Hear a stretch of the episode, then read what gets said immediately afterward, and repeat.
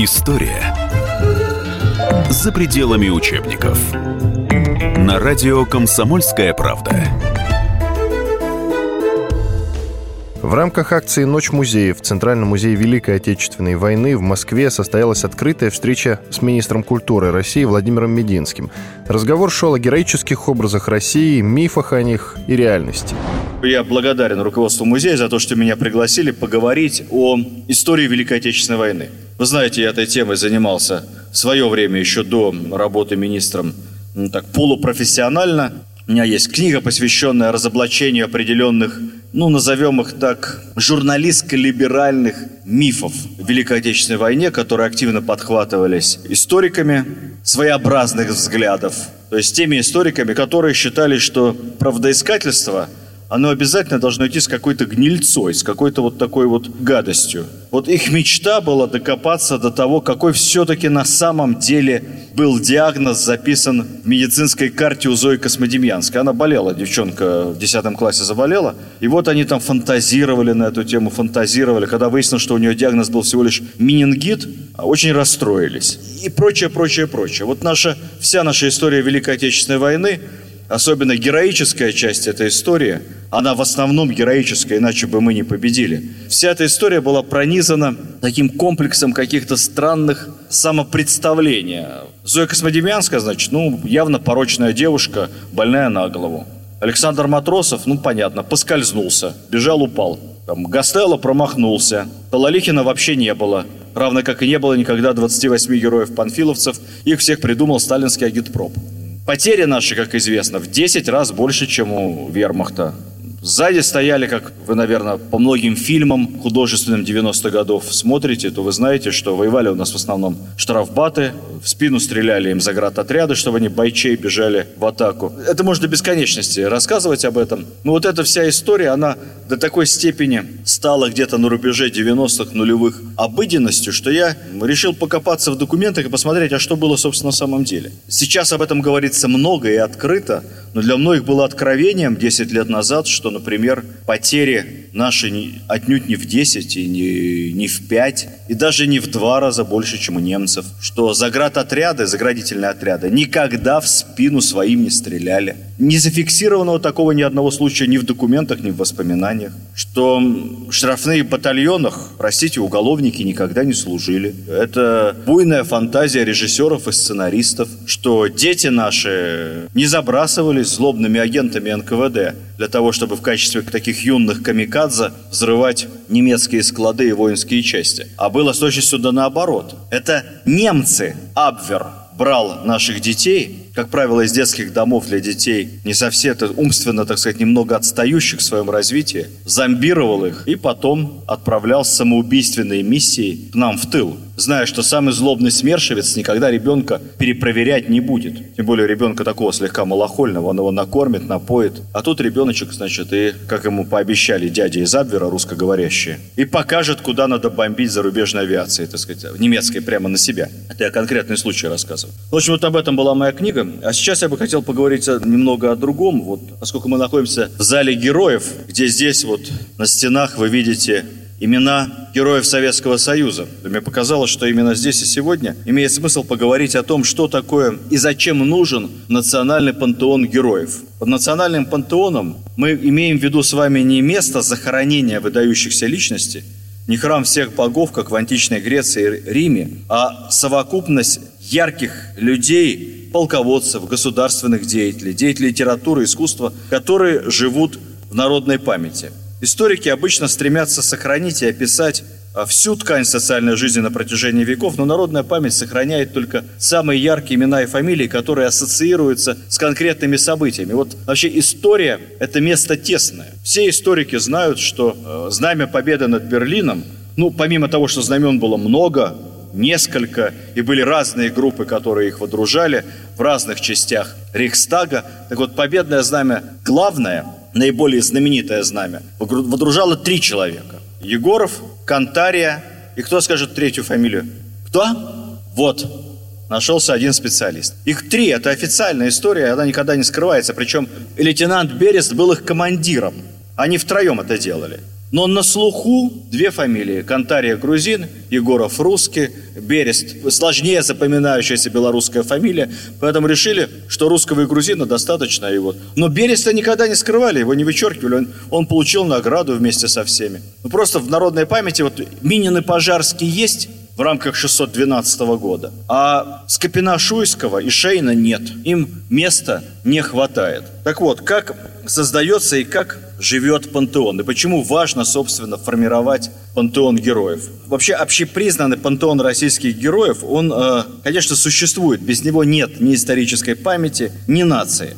Но в то же время люди в нем меняются периодически. Вот сейчас уже мало кто, наверное, из молодых ребят сможет подробно описать, чем занимался, например, Павлик Морозов. Чем был знаменит Алексей Суханов, Климент Ворошилов. А ведь это люди, которые всего лишь несколько десятилетий назад были ярчайшими звездами пантеона героев. Какая книга из э, советской и русской литературы самая издаваемая в мире, в истории, с самым большим тиражом? По продажам, номер один. Кто скажет? К вопросу о пантеоне героев. «Война и мир»? Нет. Толстой самый издаваемый писатель российский в мире, его общий тираж, ну, это сотни миллионов. А вот книга самая издаваемая, не «Война и мир» нет. Шолохов нет. Вот это к вопросу о том, как быстро мы забываем своих героев, если государство и образовательная политика сознательно не занимаются созданием и культивированием. Проданная самым большим тиражом книга нашего писателя в мире – это «Как закалялась сталь» Островского. Почти 40 миллионов экземпляров. А спроси сейчас кого-то там моложе 25 лет, кто такой Островский. Я думаю, что один к тысяче сможет рассказать, кто это и почему. Конечно, в каждой стране есть пантеон своих героев. Каждая страна стала, старается делать все от нее зависящее, чтобы этот пантеон только расширялся, потому что герои дают ориентиры, как надо себя вести. Это такой коллективный национальный архетип. Во Франции это там Жанна Дарк, как символ Франции – у нас это, если мы берем пример военных героев, да, из военной истории, не Александр Невский, Дмитрий Донской, Кутузов, Пожарский, Суворов, Жуков. Именно поэтому нам так важно, чтобы герои Великой Отечественной войны тоже оставались в этом пантеоне. Я хотел бы рассказать буквально, например, несколько слов, просто несколько интересных фактов о тех героях, которых мы не знаем, которых мы не слышали. Ну вот, например, кто совершил первый таран в годы Великой Отечественной войны? Лалихин нет. Гастелло нет.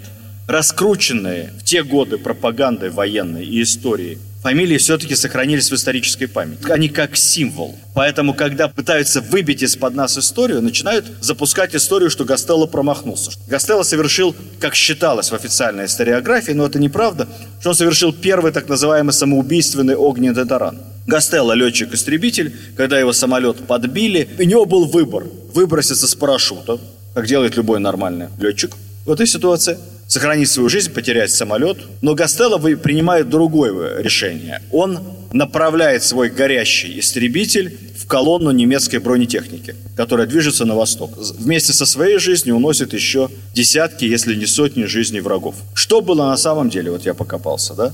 На самом деле Гастелло не истребитель, а бомбардировщик. Это означает, что на борту бомбардировщика находилось одновременно три человека – я не знаю, были, был ли у всех троих парашют, у двоих пилотов точно. Но в любом случае это коллегиальное решение как минимум двух, а скорее всего трех бойцов, офицеров, совершить коллективное самоубийство во имя победы. Ну не самоубийство, правильно сказать, пожертвуя своей жизнью. Понимаете, какой совершенно другой привкус у этого поступка. Еще о тех героях, про которых мы немного подзабыли, хотя все их имена здесь есть. Вот первыми звания Героя Советского Союза в этом списке получили летчики, как известно, которые воевали под Ленинградом, и, как считалось тогда, первыми совершили воздушный таран. Это был август 1941 э, года. Летчики Харитонов и Здоровцев. Там вообще уникальная ситуация. Один из этих летчиков, почему они совершали таран? Потому что у них кончались боеприпасы. И он вместо того, чтобы увести свой самолет, он, войдя в раж боя, он продолжает бой без боеприпасов. Вы слушаете лекцию министра культуры Владимира Мединского о героических образах России, мифах о них и реальности.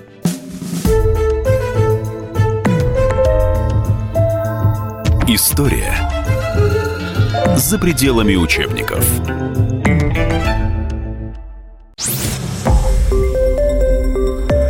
Радио «Комсомольская правда». Более сотни городов вещания – и многомиллионная аудитория. Керчь 103 и 6 FM. Севастополь 107 и 7 FM. Симферополь 107 и 8 FM. Москва 97 и 2 FM. Слушаем всей страной.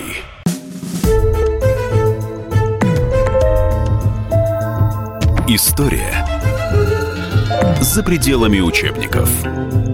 На радио «Комсомольская правда». Вы слушаете лекцию министра культуры Владимира Мединского о героических образах России, мифах о них и реальности. Первыми звания Героя Советского Союза получили летчики, как считалось тогда, первыми совершили воздушный таран. Один из этих летчиков, по-моему, Харитонов, боюсь ошибиться в фамилии, его задача была перехватить эскадрилью бомбардировщиков, которая летела бомбить Ленинград. Он расстрелял полностью весь боезапас, уже все, дорога на Питер свободна, и через 30 минут тонны бомб будут сброшены на родной город. Что делает этот летчик? Он, пользуясь разницей в скорости, догоняет вражеский бомбардировщик. Он не может его сбить. Поэтому он садится на него сверху и начинает... Шасси не убиралось тогда. И начинает своими шасси бить по стеклянному колпаку вражеского пилота. Немец пытается увильнуть, но это невозможно, у истребителя выше скорость. А тот разгонится и опять сверху на него опустится. И он начал его опускать к воде. А, он летел как раз над озером, он, он опускал к воде ровно до того уровня, пока, ну, законы физики, пока он не потерял управляемость и не рухнул в воду, этот бомбардировщик. А наш успел вырулить и еще приземлил свой самолет на аэродроме. Всего за годы Великой Отечественной войны, я постарался посмотреть статистику, было совершено около 600 таранов. Самый первый таран был совершен через 15 минут после начала войны. 22 июня в 4 часа 15 минут. Вот, кстати сказать, э, по поводу нашего неумения воевать, и трупами завалили. 22 июня Люфтваффе потеряла 300 самолетов в бою. Ни в один день, ни до, ни после таких колоссальных потерь немецкая ВВС не имела. А мы же что с вами представляем по рассказам наших так, журналистов? Что вот там немцы прямо с воздуха на аэродромах уничтожили всю, весь такой Красный флот военно-воздушный. Только там комиссары в подштанниках бегали, значит, по аэродромам. Ужас-ужас, мы не успели взлететь. Вот на самом деле 300 самолетов мы уничтожили в первый день. Мы действительно потеряли много самолетов на аэродромах, это факт. Потому что война была неожиданна. Руководство страны делало все, чтобы пресечь так называемые провокации, Поэтому вот эта перестраховка довела до такого печального результата. Но почему-то мы забываем, что когда Германия воевала на Западном фронте, сначала шла так называемая очень странная война. Со 2 сентября 1939 года и до мая немцы сначала чуть-чуть перешли границу с Францией, а потом отошли обратно. На границе стояли друг напротив друга, не было даже перестрелок. Война была объявлена, а действия боевые не велись. Это вошло в историю как странная война, поскольку понятно, что до последнего пытались стравить все-таки Германию с Советским Союзом. Но когда все-таки началась настоящая война Германии с Францией в мае 1940 года, то в первый же день настоящей войны на аэродромах было уничтожено 30% французской авиации. Вот спрашивается, мы конечно, лопухи, понятно, мы ждали, пока Сталин даст приказ, но Франция уже находилась 9 месяцев в состоянии войны. А они-то чего, расслабленные такие были? То есть все было то же самое абсолютно. О танкистах. Как вы думаете, сколько танков уничтожил лучший танкист? Вот какой счет между лучшим танкистом нашим и немецкими, да, вот 22 танка. Это правильная цифра, хорошая. 22 танка в одном бою было уничтожено танком лейтенанта Колобанова в конце августа 1941 года. Колобанов управлял тяжелым танком КВ-1. Этот танк держал на себе выстрелы из немецких танков, и вообще пробить КВ-1 нужна была зенитка с опущенным стволом, бить прямой наводкой. Занял очень удачную позицию, у него была танковая рота, несколько танков. Дождался, пока пошла немецкая танковая колонна, ничего не подозревающая. А дальше первым выстрелом уничтожается первый танк, вторым последний. С нашей дороги съехать не всякий танк проедет. Конечно, немцы, конечно, отстреливались, и после этого боя на танке Колобанова было, по-моему, что-то около 18 прямых попаданий, но ни одно не смертельное. Это, конечно, был кромешный ад, Уж понятно, что происходит, когда в тебя попадает снаряд, спросите любого танкиста, даже не принося танку ущерб. То есть лопаются барабанные перепонки, все в крови, он ничего не слышит, стреляет, так сказать, слуха нет, он, он видит. Танк Колобанова уничтожил в этом бою 22 немецких танка. А всего его рота целиком уничтожила всю эту колонну в составе 43 немецких танков, не потеряв ни одного. Кстати, Колобанов дожил до середины 90-х. Прожил очень долгую и, будем надеяться, счастливую жизнь. Несколько раз представляли его герою Советского Союза. К сожалению, в силу разных обстоятельств каждый раз эту награду меняли на более низкую, на какой-то орден. Вот. И вот сейчас военно-историческое общество как раз в прошлом году собрало 100 тысяч подписей ленинградцев, петербуржцев за присвоение Колобанова все-таки звания Героя России посмертно. А абсолютным рекордсменом является танкист по фамилии Лаврененко. Вот танкист Лаврененко подбил в целом за свою короткую боевую биографию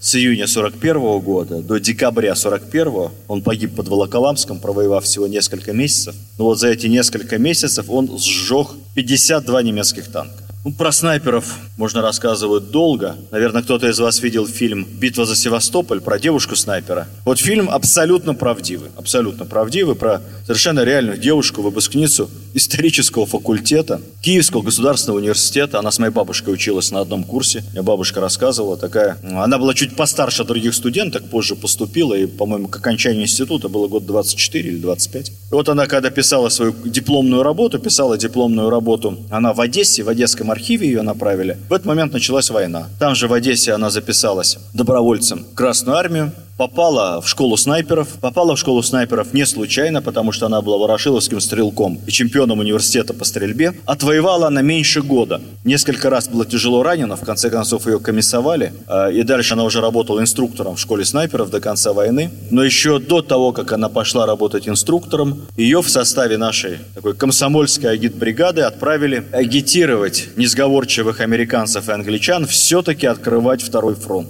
Одна ее фраза вошла во все учебники по ораторскому искусству. Когда она выступала в одном из американских мегаполисов на огромном антивоенном митинге, вышла к трибуне сотни мужчин, молодых, упитанных, красивых. И она сказала им, мне 25 лет, я убила 309 фашистов.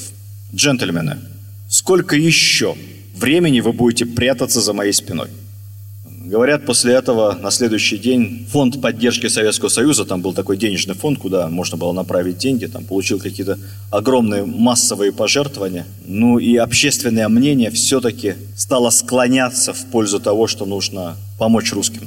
Но а, Людмила Павлюченко, на чем счету действительно за неполный год 309 фашистов, включая десятки офицеров, вы знаете, снайперы, они же не, не поваров отстреливали, они, их задача была не просто уничтожение живой силы противника, а посеять панику и психоз. Именно поэтому их так дико боялись и ненавидели немцы снайперов. Потому что снайпер отстреливал офицеров. Как правило, офицеры, либо другие снайперы. Э, опять же, когда мы говорим о потерях, мы должны понимать, что СССР была единственной страной, где снайперы – это было массовое явление. У нас была блестящая стрелковая школа. Все эти ворошиловские стрелки, авиахим и ДСАФ даром не прошли. И если в Германии снайперы были штучным товаром, там один на, на тысячи, то у нас снайпер просто входил в штатное расписание в каждый батальон. А иногда в каждую роту входила пара снайперов. И они наносили колоссальный ущерб.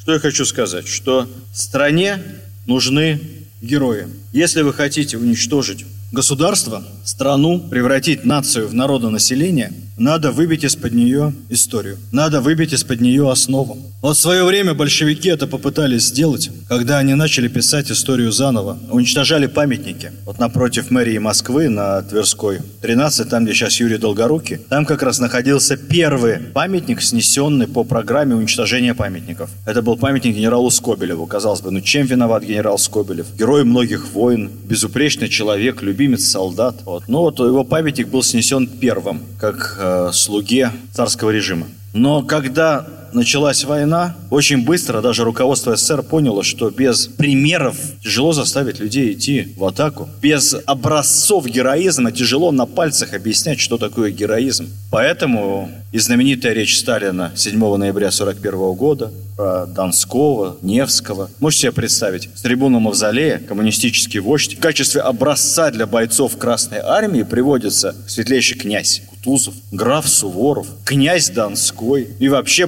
благоверный святой Александр Невский. Для коммунистической идеологии это что-то было разворот не то что на 180 градусов, а что совершенно невероятное. Шестым чувством руководство СССР поняло, что без своего пантеона героев этого не будет ничего. Человек не готов отдавать жизнь за абстрактную идею. Он может отдать жизнь только за свою родину, свою семью, свою землю. И при этом он должен руководствоваться лучшими образцами, которые давала наша история. Слава Богу, в отличие от истории многих других стран, нам ничего выдумывать не надо. Я всегда говорю, я когда вижу какой-нибудь замечательный очередной американский фильм, я все время привожу пример. Говорю, вы знаете, вот прямо удивительно. Они сделали такое прекрасное кино из того, чего никогда не было. Придумали, воплотили, и всех в этом убеждают. А у нас все это было многократно, сотни, тысячи раз. А мы почему-то этого стесняемся. Это не поддается логике. Надо просто понимать, что если страна лишится своих героев, то очень быстро мы лишимся и своей истории,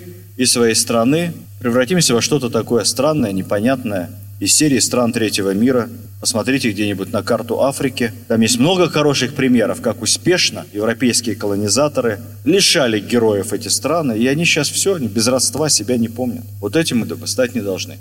Вы слушали лекцию министра культуры Владимира Мединского о героических образах России, мифах о них и реальности.